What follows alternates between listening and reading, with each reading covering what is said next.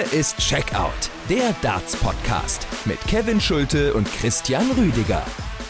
Checkout, der Darts-Podcast nach WM-Tag Nummer 5 im Ali Pelli. Wir hatten das deutsche Duell. Florian Hempel gewinnt 3 zu 0 gegen Martin Schindler. Wir hatten Johnny Claytons ersten Auftritt, ein enges Ding, 3 zu 2 gegen Keen Barry. Und natürlich müssen wir sprechen über Steve Beaton gegen Fallon Sherrick. Beaton gewinnt mit 3 zu 2 gegen die Queen of the Palace. Ich bin Kevin Schulte hier bei Checkout und grüße natürlich wieder, wie soll's anders sein, Christian Rüdiger. Hi. Das ist richtig, Kevin. Hallo, ich grüße dich. Ich äh, muss konstatieren, gleich zu, zu Beginn, das war für mich bislang so vom gesamten Tag oder vor allen Dingen von dieser Abendsession her ähm, der beste WM-Tag bislang. Würdest du da mitgehen? Definitiv. Also in der Breite war das wirklich die beste. Ich will mal jetzt äh, die, die Nachmittagssession ein bisschen ausklammern, aber die Abendsession, die hatte es schon wirklich in sich, auch weil sie von den englischen Kollegen ja wirklich aufgepumpt wurde im, in den Vortagen. Gerade weil Fallon Sherrock gegen Steve Beaton gespielt hat, dann hast du mit Johnny Clayton einen der Mitfavoriten, einen der besten Spieler, wenn nicht sogar den besten Spieler in diesem Jahr 2021. Und dann natürlich auch noch aus unserer Sicht das deutsch-deutsche Duell. Also da war heute wirklich, oder gestern besser gesagt, da war wirklich wirklich eine Menge Zündstoff drin. Ja, und den Sirtaki nicht äh, zu vergessen von John Michael. Sprechen wir gleich auch noch drüber, über den äh, dann doch auch äh, an der einen oder anderen Stelle durchaus etwas denkwürdigen Auftritt des Griechen gegen Martin Klärmarker. Wir gehen natürlich äh, wie immer chronologisch äh, vor. Vorher sei noch gesagt, natürlich äh, Checkout wie immer gibt es auf allen gängigen Podcast-Plattformen und am besten erreicht ihr uns einfach per Instagram oder Twitter. So, und dann würde ich jetzt sagen, wir gehen zunächst in den Nachmittag, der jetzt nicht so richtig dieses Feuer natürlich hatte, gerade in den ersten zwei Begegnungen, sage ich mal. Mike Köfenhofen gewinnt mit 3 zu 1 gegen den WM-Debütanten Kai Smith aus Australien, den 19-jährigen Sohn von Raymond Smith. Er hat es seinem Vater nicht gleich tun können, ist ausgeschieden in der ersten Runde, verliert mit 3 zu 1 und das auch verdient. Das war wirklich eine sehr un unspektakuläre Begegnung, ja, die jetzt irgendwie nicht so richtig äh, viel, viel hatte, muss ich sagen, oder? Nein, nicht wirklich. Also er war Kai Smith im Gegensatz zu seinem Vater Raymond um 15 Punkte schlechter, auch im Average. Das zeigt sicherlich auch die ganze Story. Das heißt, Mike Kolvenhofen hatte mit seinen 88 Punkten relativ wenig Probleme. Was mir aber trotzdem gefallen hat beim jungen Kerl, bei Kai Smith, ist, dass er aus meiner Sicht einen sehr guten Wurf hat. Er ist äh, sehr ruhig, sehr steady. Also wenn er daran auch noch arbeitet und Raymond Smith hatte das dann auch später noch in den sozialen Netzwerken gepostet, dass äh, sein Sohn auch wirklich äh, sehr traurig ist über diese Leistung, weil im Training klappt das immer deutlich besser in den Spielen, die er online macht oder bei anderen Turnieren. Und jetzt jetzt hat es eben im Ellipelli nicht geklappt, aber das ist ein Lernfaktor für ihn. Die Erfahrung kann er mitnehmen und dann beim nächsten Mal, falls er äh, relativ zügig dann auch in den nächsten Jahren wieder zurückkehren sollte, dann diesen Average nach oben schrauben und sich besser präsentieren. Und jetzt äh, bleibt er natürlich weiterhin in London und wird jetzt seinen Vater natürlich anfeuern. Der hat es ja in die zweite Runde geschafft, genauso eben wie Mike Köfenhofen. Der bekommt es heute Abend mit James Wade zu tun.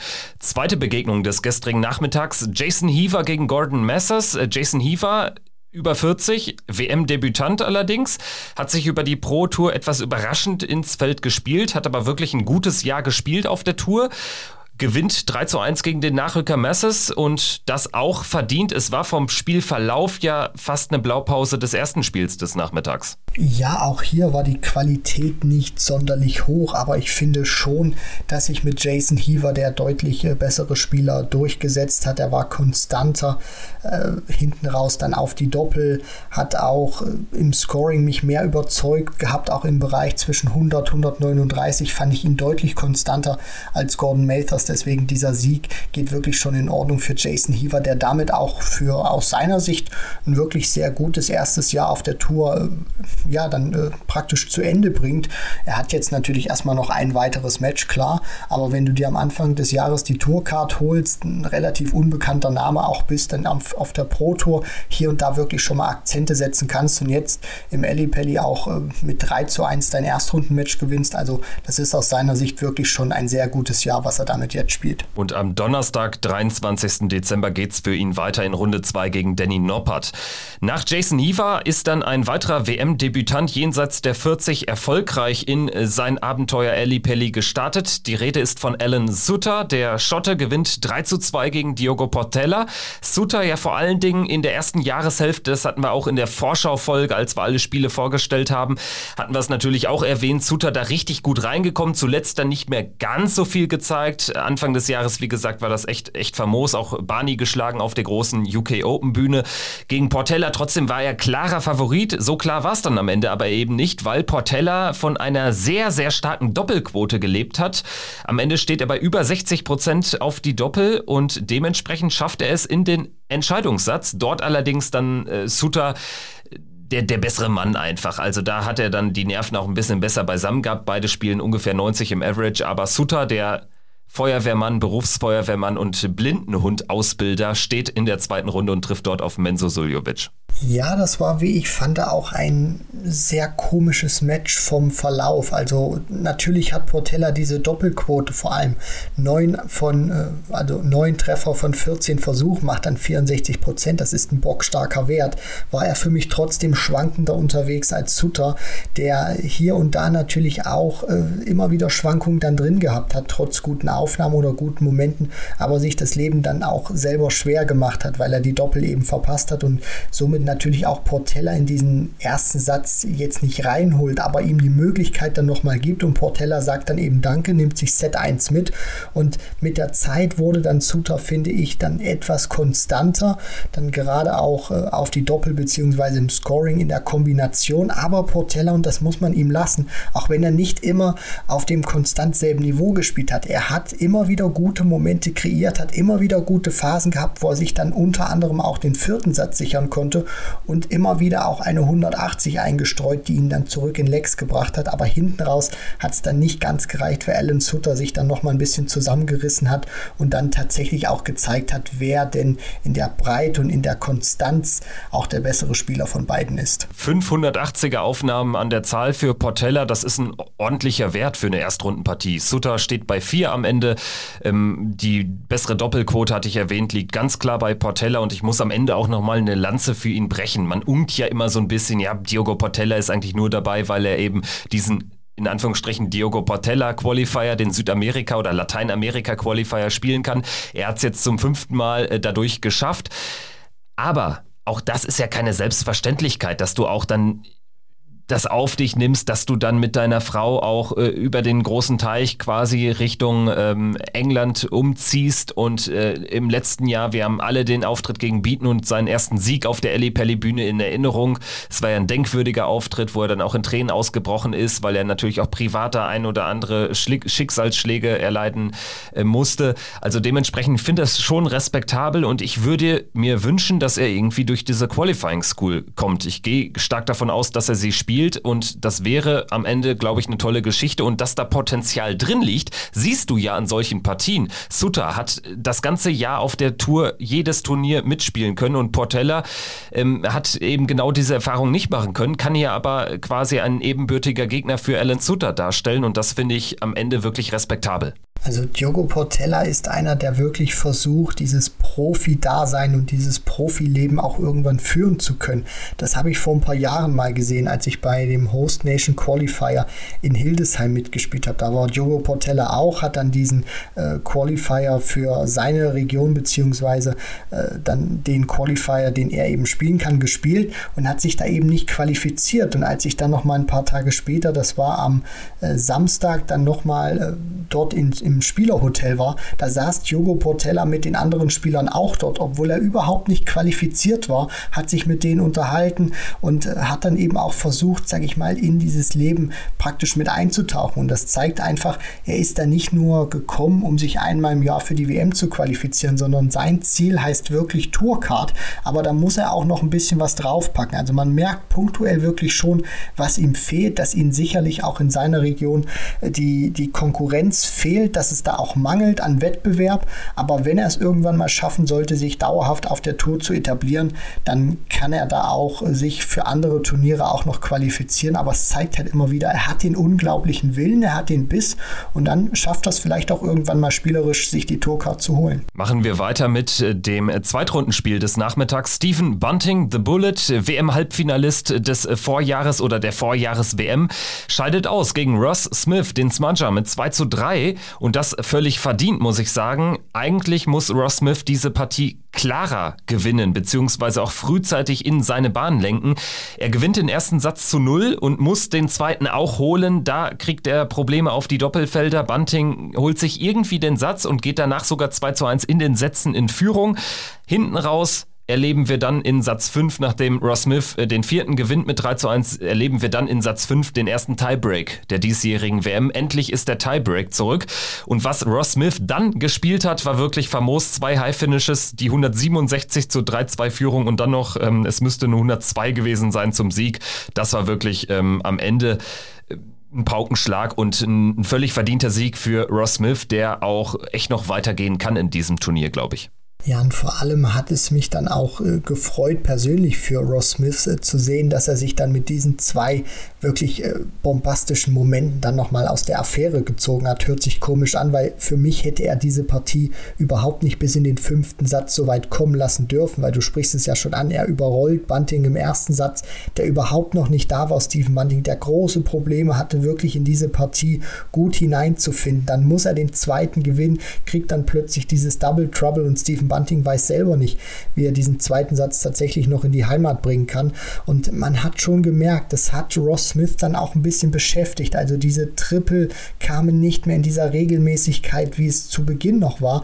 Und dass er sich dann trotzdem nochmal in so einem Moment rausziehen kann, in diesem fünften Satz, wo es dann in die Tour in die Two Clear Leg Regel geht, dann nochmal so ein Feuerwerk abzubrennen und das zweithöchste Finish zu spielen und mit einem High Finish nochmal rauszugehen. Also das finde ich wirklich äh, famos. Das ist äh, grandios gewesen, was er da gemacht hat und steht jetzt zum ersten Mal in seiner Karriere in Runde 3 der PDC-WM. Das hat er sich wirklich redlich verdient und viele hatten ja danach auch so ein bisschen, was ich da mal so gelesen habe, dann auch gesagt, das ist eine Überraschung gewesen, dass Stephen Bunting jetzt rausgegangen ist. Ich muss ganz ehrlich sagen, natürlich ist das ein Halbfinalist vom vergangenen Jahr gewesen, aber da muss man auch immer wieder gucken, wie war das Draw. Peter Wright zum Beispiel ist da auch äh, früh rausgegangen gegen Gabriel Clemens. Das heißt, er ist ihm dann auch aus dem Weg gegangen. Für mich ist das ehrlich gesagt gar keine Überraschung gewesen, denn auch wenn Smith nicht gesetzt ist und Bunting als 16 in dieses Turnier gegangen ist. Bunting hat sich immer in den vergangenen Jahren in den ersten Runden oder in seinem Auftaktmatch schwer getan und von der spielerischen Qualität her, muss ich ganz ehrlich sagen, steht ein Ross Smith,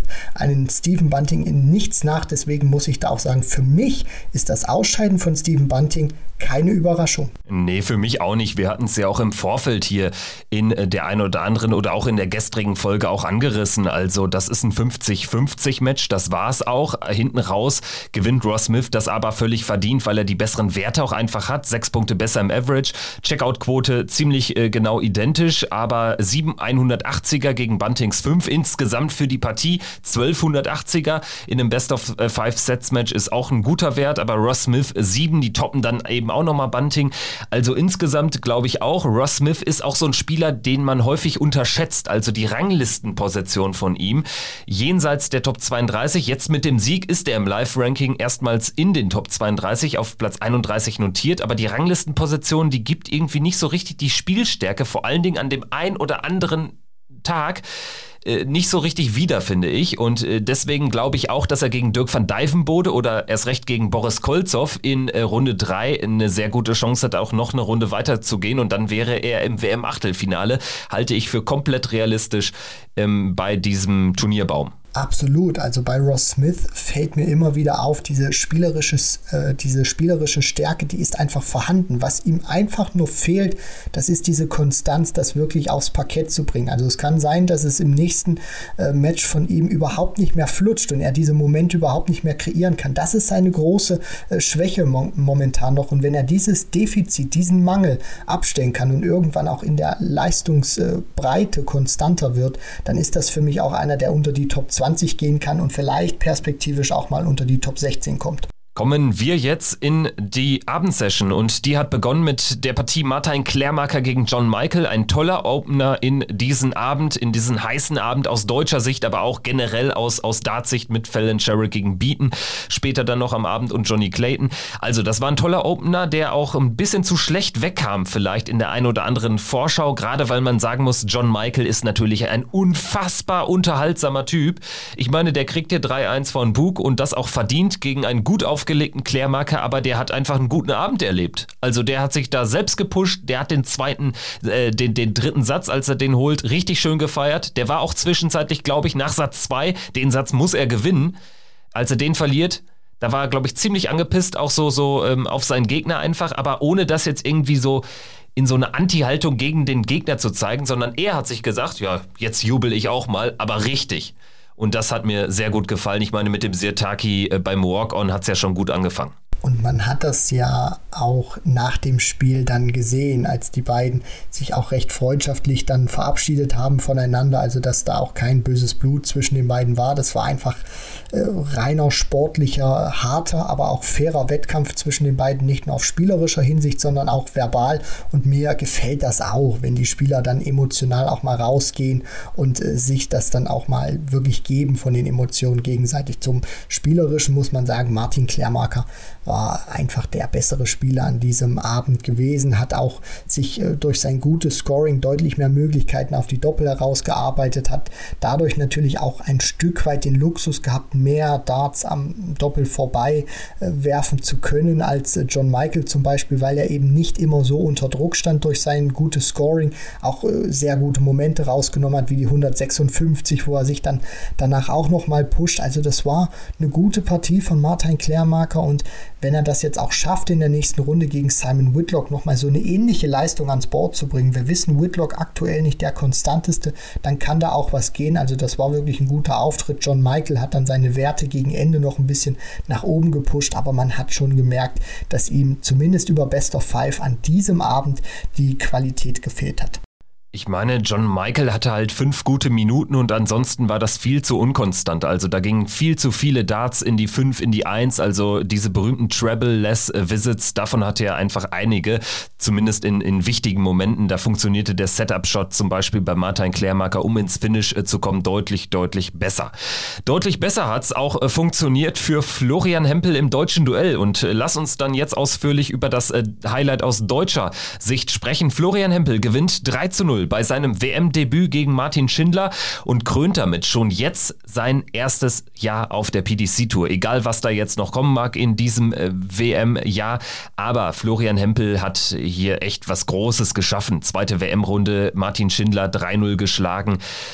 Das ist schon ein Brett und das war auch so nicht abzusehen. Also wir hatten alle zumindest mit vier Sätzen, eher vielleicht sogar mit fünf gerechnet. Das ist richtig. Auch die englischen Kollegen im Vorfeld hatten, waren da auch ein bisschen zwiegespalten, wer diese Partie gewinnen kann. Die einen hatten gesagt Florian Hempel, die anderen Martin Schindler, aber jeder war sich eigentlich einig gewesen, dass diese Partie deutlich enger wird, äh, als sie dann von der Scoreline her ist. Aber man muss auch, finde ich, zumindest sagen, dass dieses 3 zu 0 nicht komplett den ganzen Spielverlauf widerspiegelt. Also einen Satz hätte Martin Schindler, auch wenn man mit dieser Formulierung immer aufpassen muss, weil Gerechtigkeit gibt es im Sport nicht, aber wenn man es jetzt mal so formulieren möchte, einen hätte er schon verdient gehabt. Nur das, das, das Match, das hätte wirklich nur über Flo Hempel gehen können. Er war deutlich konstanter gewesen, nachdem die ersten 1, 2 Legs, finde ich, spielerisch Martin Schindler gehört haben.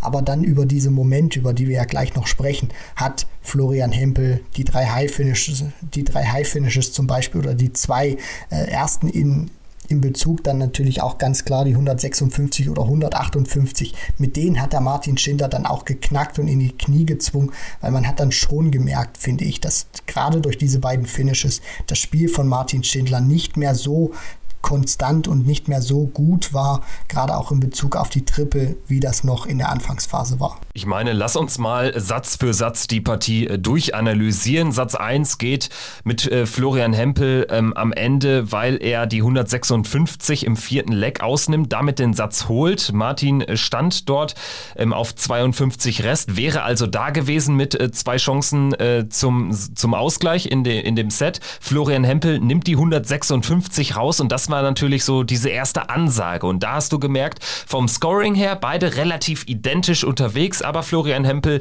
hat heute vielleicht dieses Ticken mehr Fortune dann auch einfach in den entscheidenden Momenten da zu sein. Es ging dann ja auch relativ gut weiter für Florian Hempel. Es sah so aus, als würde er den, den zweiten Satz relativ sicher holen können, aber da ging dann mit ihm ähm, ja so ein bisschen die Geule durch. Also in äh, Satz 2, da muss er den Satz viel früher gewinnen.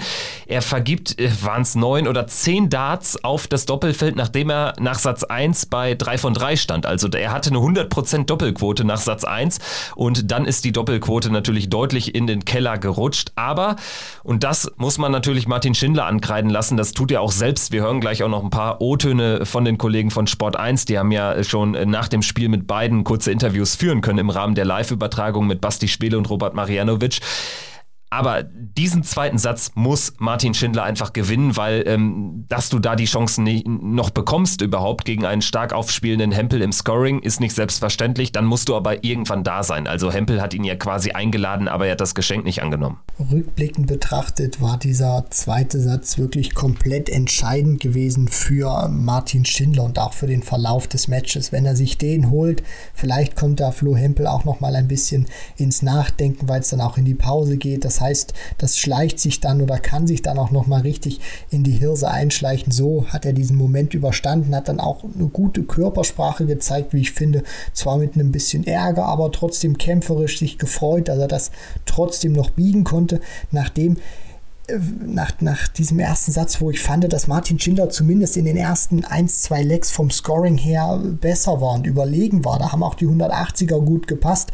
Aber der Unterschied war eben, und das zeigt eben auch, dass Averages nicht alles sind, dass Flo Hempel die Lecks, die er gewonnen hat in dieser Anfangsphase, sehr gut gespielt hat.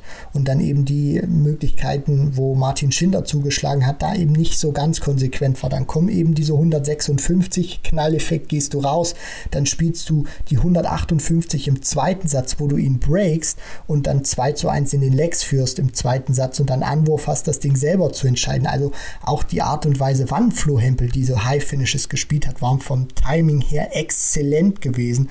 Und ja, dann äh, kreiert er fast so ein MVG-Moment, wirklich ohne Stress, wo du dich dann auch fragst nach dieser bombastischen Anfangsphase, wo kommt das eigentlich her, diese Doppelschwäche auf einmal.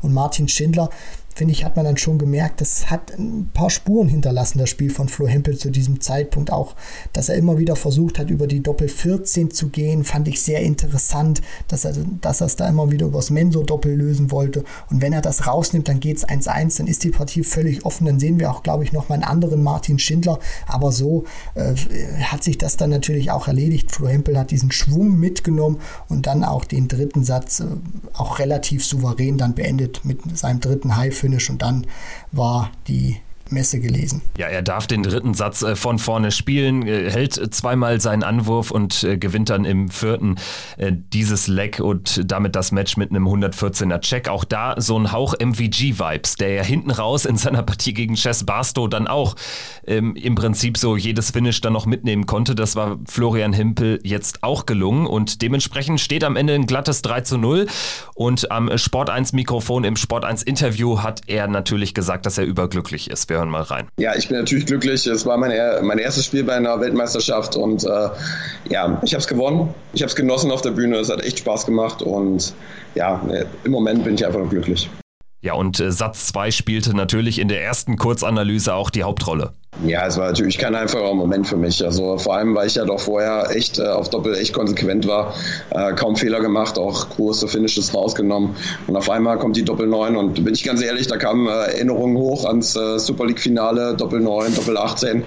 Ähm, das war nicht einfach für mein, äh, äh, für mein Gemüt und ich glaube, als ich dann die Doppel 2 gecheckt habe zum Satzgewinn, äh, habe ich auch ein bisschen Emotionen gezeigt und ähm, ja, es war nicht einfach. Ich habe einfach versucht, irgendwie wieder zurückzufinden, durchzuatmen, einfach den Kopf nochmal zu resetten, um zu sagen, hey, pass mal auf, du spielst ja eigentlich echt einen guten Dart und ähm, ja, mach einfach weiter. Ja, also wie eben auch analysiert, dieser zweite Satz auch im Kopf vom Florian Hempel natürlich äh, mit spielentscheidend dafür, dass er dann am Ende so locker über die Ziellinie gehen konnte. Und ja, er hat auch so äh, den ein oder anderen ähm, Ruf aus dem Publikum oder die ein oder andere Publikumsaktion mitbekommen, wenngleich er natürlich auch einschränkt. Ähm, also Pub das Publikum war überhaupt kein Faktor in dem Match aus deutscher Sicht haben wir natürlich ganz genau drauf geschaut, aber äh, für die Engländer war es wahrscheinlich auch ziemlich egal, wer da gewinnt und dementsprechend ähm, ja das Publikum eben kein Faktor gewesen. Ja, es hat Spaß gemacht. Also die Jungs, die, die, die wissen, wie, wie, wie, wie Stimmung und wie Party geht. Also ähm, es, ist, es ist nicht groß hier, aber die Stimmung ist riesig. Also es hat wirklich Spaß gemacht. Auch die Gesänge, ähm, das Publikum hat kaum Einfluss aufs Spiel genommen. Äh, man hat natürlich irgendwie so ein, gerade auf meinen Darts auf Doppel habe ich dann doch so mal so ein Uh mitgenommen. Ja, das macht Spaß. Also das macht einfach Spaß. Ich, ich, ich äh, nehme immer mehr Erfahrung mit und ähm, ja, ähm, es macht wirklich Spaß, ganz ehrlich. Ja, soweit also die Aussagen von Florian Hempel. Ein gelöster Florian Hempel haben wir da gehört bei Sport 1. Christian, also ähm, Vielleicht bestätigt sich ja unsere These, dass wenn ein Deutscher hier richtig, richtig weit geht, dann ist es entweder Hempel oder Schindler. Jetzt natürlich kann es nur noch Hempel sein, aber gegen Dimitri Vandenberg, da ist vielleicht was möglich, wenn er mit diesem Mindset auf die Bühne geht. Das wird er tun. Es hängt natürlich vieles davon ab, was wir da für einen Dimitri Vandenberg zu sehen bekommen. Das kann, da, da kann alles kommen. Also er hat jetzt wegen Corona natürlich ähm, den Grand Slam auslassen müssen, ist Vater geworden in diesem Jahr. Das kann einen positiven, kann vielleicht auch eher einen negativen Effekt auf, auf äh,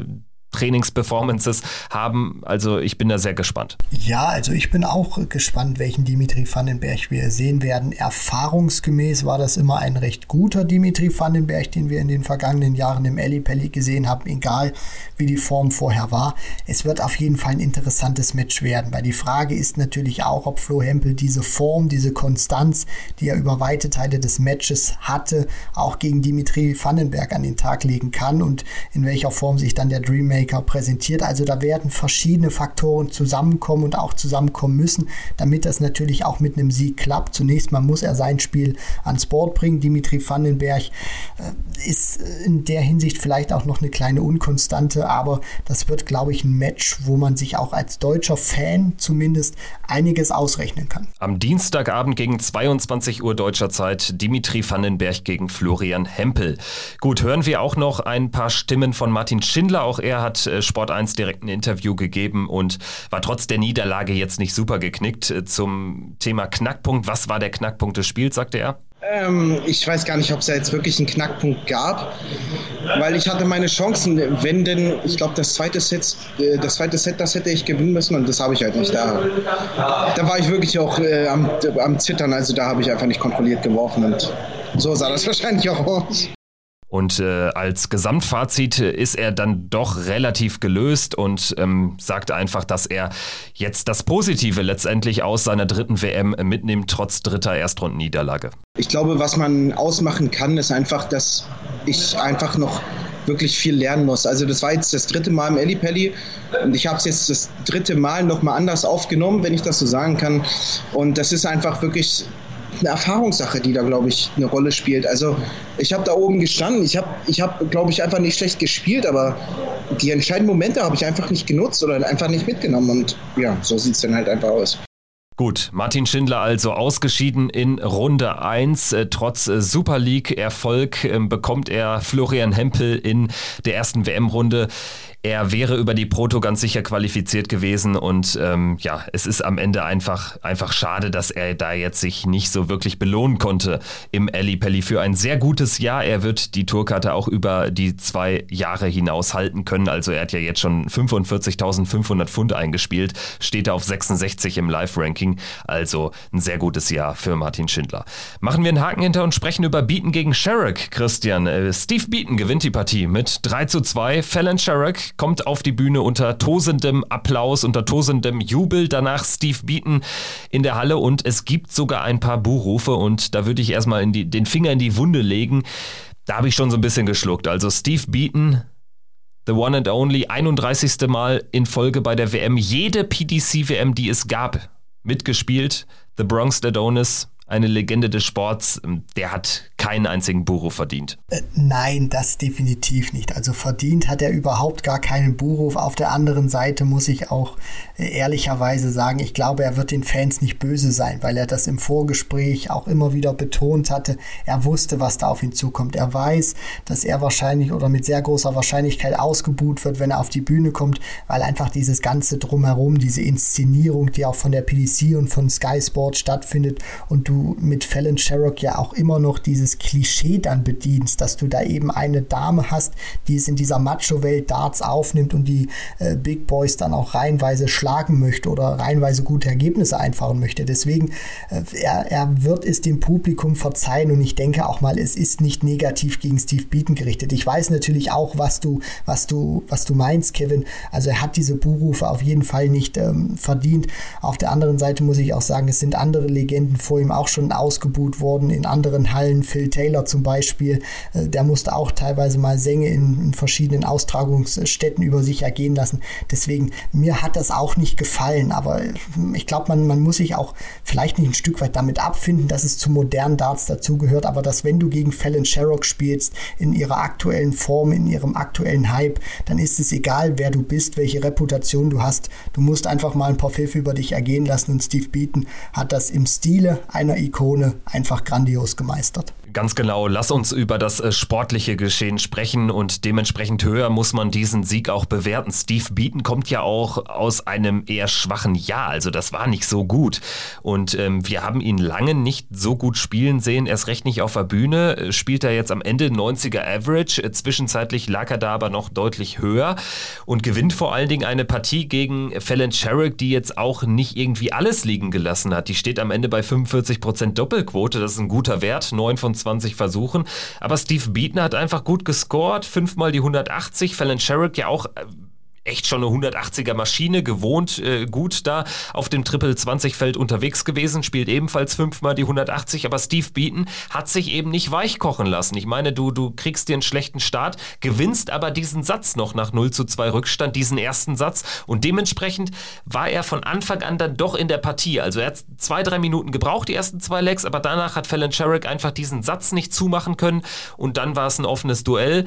Sherrick holt sich den zweiten mit 3 zu 2, bieten den dritten mit 3-0, Sherrick den vierten mit 3-0 und im fünften Satz ist es dann einfach wirklich gut gespielt, gut zu Ende gespielt von Steve Beaton, der ja dann auch den ersten Matchstart direkt nutzt der dann auch wieder etwas mehr von seinem Formhoch aus der Anfangsphase der Partie wiedergefunden hat. Ich meine, das war ja äh, bombastisch, wenn wir diese ersten zwei Legs, du hast es gerade schon äh, sehr schön gesagt, Kevin, wenn wir die mal außen vor lassen bei Steve Beaton. Also der Kerl, der hat ja richtig geglüht, der hat in Flammen gestanden. Das war atemberaubend, was er da für ein Niveau äh, zeigen konnte. Wie würden die Engländer da immer sagen, Vintage Steve Beaton, also großartig, dass er da diese alten Zeiten hat aufleben lassen und dann wieder diese 126 zum Satzgewinn checkt. Also die waren wirklich Zucker gewesen über diesen Weg. Das war äh, schön zu sehen, dass Steve Beaton da wirklich noch ein bisschen was im Repertoire hat.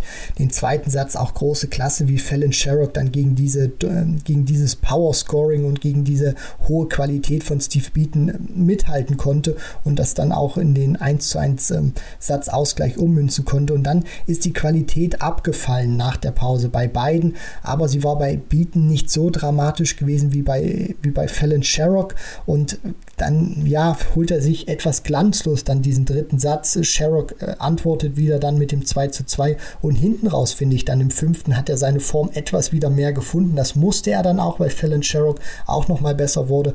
Aber alles in allem, wenn man es wirklich bilanziert, der Average, das sollte man auch bei beiden ein bisschen außen vor lassen, spielt dann nicht mehr ganz so die oder hat nicht mehr ganz so die große, große Aussagekraft, weil das teilweise auch ein bisschen schwanken wurde, sie sich das im dritten, vierten Satz ein bisschen kaputt gemacht haben, wo die Qualität nicht ganz so gut war. Es war wirklich eine Partie, die sehr dramatisch war, umkämpft war, sehr schön anzuschauen. Also das hat wirklich großen Spaß gemacht und es hat meine, ähm, es hat meine Erwartung, so ehrlich muss ich auch sein, ein Stück weit übererfüllt. Ja, und vor allen Dingen liegt das eben an Steve Beaton, von dem wir deutlich mehr äh, gesehen haben, als äh, wir erwarten konnten. Steve Beaton zieht in die zweite Runde ein, bekommt es am Mittwoch mit Kim Heibrecht zu tun, der eine sehr schwierige Anreise hat. Der wollte mit dem Auto eigentlich äh, nach UK anreisen, ist aber gestoppt worden. Im Transit von Belgien nach England muss er durch Frankreich und die Franzosen haben die Grenze dicht gemacht. Jetzt äh, muss er mit dem Flieger fliegen. Das ist natürlich auch eine denkbar schlechte Anreise jetzt, weil er sie eben anders äh, machen muss als eigentlich geplant geplant. Das ist jetzt wahrscheinlich alles ein bisschen hektisch. Er wird sicherlich schon irgendwie nach UK kommen, nach London. Aber vielleicht geht da was für Steve Beaton und vielleicht erleben wir dann Gervin Price gegen Steve Beaton in der dritten Runde. Das wäre doch auch was. Also, Steve Beaton ist weiter, Fallon Sherrock ist raus und damit dürften natürlich ihre Premier League-Chancen jetzt signifikant gesunken sein. Das ist ähm, ein Thema, was wir dann nach der WM natürlich auch nochmal ausführlich beleuchten, wenn sie dann entweder nominiert wurde oder eben nicht. Ich denke, ein Drittrundeneinzug hätte ihr aber sehr gut getan, weil so kann man es jetzt, glaube ich, auch gegenüber anderen Spielern nur noch sehr schwer verkaufen oder wie schätzt du die Lage jetzt ein nach der Niederlage? Ja, das auf jeden Fall. Also diese Niederlage macht es zumindest jetzt für die PDC und Sky Sports, wenn sie ihre Wildcards vergeben, kommen sie jetzt in Erklärungsnot, wenn sie Fallon Sherrock tatsächlich eine Wildcard geben wollen, weil jetzt fehlen auch ein Stück weit die Argumente. Sie ist in der ersten Runde raus. Wenn sie die zweite Runde erreicht hätte, dann wären die Argumente auf ihrer Seite gewesen, glaube ich, bei dem Drittrundenmatch gegen Gervin Price definitiv. So könnte man jetzt nur argumentieren, kritisieren. Ja, sie hat auch eine tolle Partie gegen Steve Beaton gespielt, aber ich finde, das reicht meiner Meinung nach nicht, um sie jetzt wirklich sportlich qualitativ dahin zu bringen. Es müsste dann wirklich mehr eine Entscheidung sein, die auf diesem Event- und Showcharakter beruht. Das letzte Spiel hatte einen guten Showcharakter, würde ich sagen. Johnny Clayton ist ins Turnier eingestiegen. Der vierfache Major Champion in diesem Jahr, World Grand Prix Champion, World Series Finals, Masters und Premier League hatte alles gewonnen. Trophäenschrank ist voll und es soll natürlich jetzt bei der WM auch ganz weit gehen. Er hat einen Scare überlebt. Also das muss man schon sagen. Keen Barry war richtig gut unterwegs gegen Johnny Clayton, führt zwischenzeitlich mit 2 zu 1 in den Sätzen, doch dann setzt sich am Ende die größere spielerische Klasse, die größere Konstanz äh, des Johnny Clayton durch, der zwischenzeitlich so ein bisschen was von seinem Mojo verloren hatte, fand ich. Also generell hat man das Gefühl, bei Johnny Clayton läuft es jetzt nicht mehr so in Butter, wie das äh, zu Zeiten seiner ganzen Major-Triumphe in diesem Jahr war. Also er muss wieder mehr für den Erfolg arbeiten, hat das aber getan und am Ende steht ein 103er Average. Das ist äh, der Top Average bislang in diesem Turnier. Obwohl er da wirklich Probleme hatte, zeichnet das ja dann Johnny Clayton jetzt auch am Ende wieder aus, dass er dann da hinten raus dann doch noch relativ klar über die Ziellinie springt. Zumal man auch betrachten muss, finde ich, dass sich die Wahrnehmung für Johnny Clayton auch in diesem Jahr drastisch geändert hat. Also wenn wir über Johnny Clayton jetzt sprechen würden, ohne Major-Titel mit diesen Werten gegen Keen Barry, würden wir, würden wir sagen, grandioses Match, Weltklasse von Johnny Clayton. Jetzt, dadurch, dass er auch vier große Titel abstauben konnte, äh, da hat man auch schon andere Erwartungen aus Sicht der Berichterstatter und aus Sicht der Fans, wo man dann sagt, hm, so eine Leistung gegen Keen Barry, da hat er vielleicht doch ein bisschen gestrauchelt. Also ich finde zumindest, wenn ich das jetzt hinten raus beurteile, zunächst mal muss man sagen, also dass Keen Barry über 20 Legs mit äh, Johnny Clayton wirklich mehr als nur mithalten kann. Das ist grandios und spricht einfach dafür, dass Keen Barry auch in den nächsten Jahren einer wird, der äh, richtig gefährlich werden kann. Auch für die Jungs da vorne muss man mal gucken, wie schnell er sich da entwickelt. Die spielen beide fünf High Finishes, also fünf Finishes über 100 checken sie. Das muss man sich auch mal vorstellen in 20 Legs. Das ist, das ist Weltklasse. Keen Barry checkt fünf seiner acht Legs, die er gewinnt, mit einem Finish von, von über 100. Ein überragender Wert. Und als er dann auch führt mit 2 zu 1, als er dann auch das Leg auf seiner Habenseite hat, finde ich, hat Johnny Clayton einfach gezeigt, dass er wirklich ein Spieler aktuell ist, der zur puren Weltklasse gehört. Also wie er dann zurückgekommen ist, wie er dann auch diese Momente rausgenommen hat, wie er über die High Finishes dann auch Keen Barry den Stecker gezogen hat hinten raus. Also ich muss ganz ehrlich sagen, nach, nach diesem 1 zu 2 Rückstand war das für mich sehr überzeugend von Johnny Clayton und er hat diese Feuertaufe, diesen echten ersten Härtetest wirklich bravourös gemeistert. Ich würde ganz gerne noch was zum High Finish Festival erzählen, weil ähm, das war ja schon signifikant. Also 10 100 plus Checkouts. Fünf von Clayton, fünf von Barry, das ist ja ein unfassbarer Wert, verdeutlicht sich vor allen Dingen an dem Fakt, dass es in den sieben anderen Spielen des äh, gestrigen Tages insgesamt nur 13 solcher High Finishes gab. Also 13 High Finishes in sieben Spielen plus 10 High Finishes in der Partie Clayton gegen Barry. Wahnsinnsmatch, 103 Average am Ende von Clayton natürlich auch bedingt oder befeuert, untermauert durch solche Averages. Die Checkout-Quote insgesamt bei beiden ähm, zwischen 40 und 50 Prozent. Keen Barry kommt dann auch mit knapp 96 Punkten daraus. Clayton wirft 100, äh, 880er. Tolle Partie einfach und ist jetzt vielleicht geht es in der Berichterstattung ein bisschen zu sehr unter, weil eben Beaton gegen Sherrick davor stattfand, weil eben aus deutscher Sicht Tempel gegen Schindler gespielt hat. Aber insgesamt diese drei Partien on Block, das war schon ein Festival, ganz ehrlich. Super. Absolut. Also für den Darts-Fan war das ein richtiger Leckerbissen in gerade schwierigen Zeiten. Es hat wirklich äh, Spaß gemacht. Die, die Fans waren, fand ich, auch sehr gut drauf, wenn man mal die Buhrufe gegen Steve Beaton ignoriert. Also da war richtig Stimmung in der Bude und die Spielerinnen und Spieler haben das mit Leistung zurückgezahlt. Ja, du sprichst die schwierigen Zeiten an, liegt sicherlich in der Tatsache begründet, dass ähm, Großbritannien jetzt ähm, von Deutschland aus ähm, als Virus-Variantengebiet angesehen wird. Auch das sicherlich für die deutschen Spieler jetzt natürlich ähm, ja alles andere als einfach. Florian Hempel ähm, wird einfach hoffen, dass er im Turnier bleibt über Weihnachten, weil dann lässt es sich vielleicht noch ein bisschen besser aushalten, auch wenn es in der Seele wehtut, wie er auch bei Sport 1 gesagt hat, ähm, über Weihnachten dann eben nicht zu Hause sein zu können. Aber wenn man dann zumindest noch im Turnier Turnier ist, ist das ja dann besser, als wenn man dann einfach aus dem Turnier ausscheidet und ähm, wegen der Regeln trotz äh, geimpften Status in Quarantäne müsste. Also das ist ein anderes Thema, aber äh, wir wollen jetzt noch ganz kurz äh, sprechen über den heutigen Montag. Da haben wir nur vier Partien. Es gibt keine Nachmittagssession. Es wird nur am Abend gespielt. Traditionell ja an dem ersten WM-Montag schon immer der Fall gewesen, so auch dieses Jahr. Und wir haben folgende Begegnungen. Luke Woodhouse äh, spielt gegen James Wilson. Englisches Duell, ich würde sagen 60 für 45 für Woodhouse. Dann Rusty Jake Rodriguez bei seinem WM-Debüt. Favorit gegen Ben Robb, den Neuseeländer? Fragezeichen. Wie siehst du es, die Einschätzung zu den beiden äh, Partien? Ja, zumindest vom Faktor Erfahrung her, weil Rusty natürlich deutlich mehr PDC-Erfahrung jetzt hat bei den Turnieren. Ben Robb einer, der das mehr über die World Series richten konnte. Bei Rusty vielleicht so ein kleines Fragezeichen ist der, der Faktor Erfahrung, auch aufgrund seines Alters, wo er da immer noch ein paar Momente liegen lässt im TV. Das könnte die Chance von Ben Robb sein. Von der spielerischen Qualität her sehe ich Rusty deutlich vorne. Und im ersten Match, äh, wenn es da keine größeren Probleme gibt, sollte das Luke Woodhouse richten. Dann haben wir noch zwei weitere Partien, unter anderem Raymond van Barneveld gegen Lawrence Illigan. Raymond van Barneveld feiert jetzt also auch sein WM-Comeback nach, nach zwei Jahren, als er da gegen Darren Young rausging, äh, Ende 2019. Jetzt will er es besser machen gegen Lawrence Illigan aus äh, oder von den Philippinen. Das äh, wird sicherlich nochmal ein sehr emotionaler Auftritt auch für das Publikum, für Barney selbst und natürlich zählt ja nur der Sieg, das ist klar. Ich erwarte da aber auch keine Überraschung. Also ich traue Illigan einen Satz zu, aber Raymond van Barneveld macht für mich einfach einen, ja nicht alles überragenden Eindruck, aber einen sehr konstanten Eindruck an Bord in dem Gesamtjahr 2021. Dementsprechend wird er sich durchsetzen. Und für mich macht er auch einen sehr realistischen Eindruck, den er gerade von sich gibt. Er sagt auch bei uns im Interview, lass mich erstmal mein Erstrundenmatch spielen, danach kann ich mich mit Rob Cross beschäftigen. Also er blickt auch nicht so weit in die Zukunft oder kommt jetzt hin und erwartet, dass er sofort Halbfinale, Viertelfinale mitspielt, sondern einfach erstmal die Step für, äh, sondern erstmal Schritt für Schritt dann praktisch das spielen muss gegen Illigan ich sehe es ähnlich wie, wie du, Kevin. Also auch über diese Distanz, die dann für Illigan sicherlich auch Neuland äh, oder was, was heißt Neuland, aber zumindest eine Distanz ist, die er nicht alltäglich kennt. Da wird er Schwierigkeiten haben mit der Konstanz und da wird Barney dann zupacken. Also ich rechne mit einem 3 zu 0, vielleicht mit einem 3 zu 1, wenn wir einen guten Illigan sehen werden. Aber in Richtung Sieg geht für den Filipino nichts. Das geht nur über Raymond van Barneveld. Hinten raus dann noch die Zweitrundenpartie James Wade gegen Mike Köfenhofen. James Wade an vier gesetzt, klarer Favorit gegen den Niederländer, der sich gegen Kai Smith ja gestern durchsetzen konnte.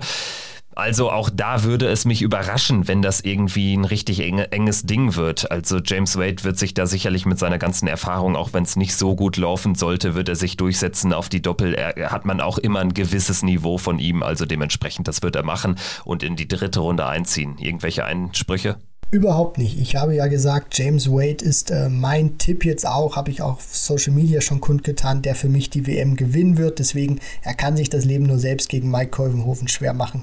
Rechne aber mal nicht damit, deswegen ein klarer Sieg für James Wade. Finde ich gut. Also die klaren Aussagen und vor allen Dingen auch dieses Selbstbewusstsein, mit dem du James Wade hier den WM-Titel andichtest. Ich glaube da noch nicht so ganz dran, aber wir werden ja sehen, wie das Turnier läuft. Christian, hat Spaß gemacht wie immer, war eine lange Folge für unsere Verhältnisse, was diese täglichen WM-Folgen betrifft. Generell haben wir auch schon mal die Vier-Stunden-Marke gerissen, aber knappe Dreiviertelstunde haben wir jetzt gesprochen. Natürlich sicherlich auch dem Rahmen angemessen war ein wirklich großartiger Abend vor allen Dingen und wird natürlich dann heute mit Barnefeld, mit Wade auch richtig gut werden. Wir melden uns dann morgen wieder in gut 24 Stunden unsere Analyse zu Barnefeld, zu Wade und unser Ausblick auf den Dienstag mit Florian Hempel gegen Dimitri Vandenberg. Macht's gut. Bis dahin. Ciao. Ciao!